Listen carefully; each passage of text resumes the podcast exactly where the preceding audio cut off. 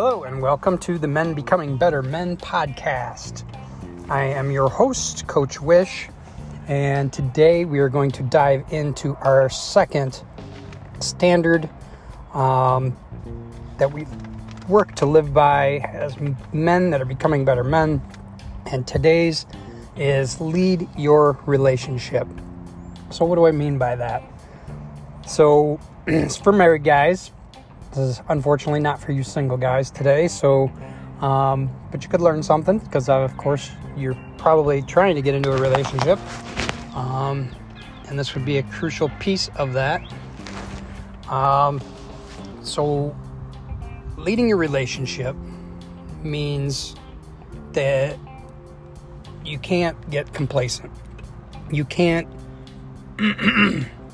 assume that your wife slash girlfriend slash significant other is going to settle for you sitting in front of the TV watching sports or sports center or whatever it is and accepting that you're not taking out the trash that you're not helping around the house that you're not helping raise the kids that you know you she she's not going to accept you just going to work coming home and being a bag of donuts.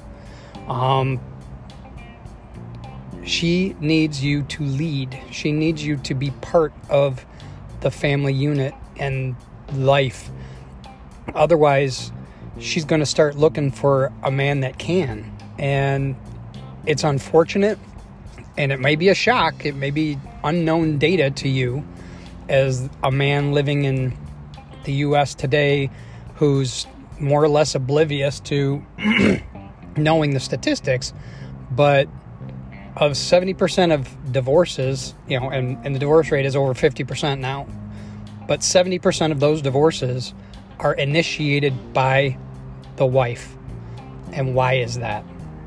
It's because we're not leading the relationship, whether it's physically, spiritually, mentally, whatever, you have to lead the relationship or she will look elsewhere for leadership or worst case scenario she will take it herself and make your life miserable. Um, i know of a man that is dealing with this right now. His wife has taken the leadership role because of years of his lack of leadership and he's paying the price. He's confused. He's trying to figure out how to get it back. and it's just it's it's not how it well first of all it's not biblically how God designed marriage. He designed the man to be the leader. The wife should obey, although that's a, a misunderstood word biblically. Um, obey meaning to follow and support and promote her husband. That's what the wife is supposed to do. And the husband is supposed to love her like Christ loved the church and lead her, lead the family, be a positive influence for her and the kids, protect them, you know, provide them what they need. and and not just sit on the couch and watch Sports Center. Now, to wrap this up, I'm going to speak to you from personal experience. I was that guy. I was married to my first wife for almost 20 years.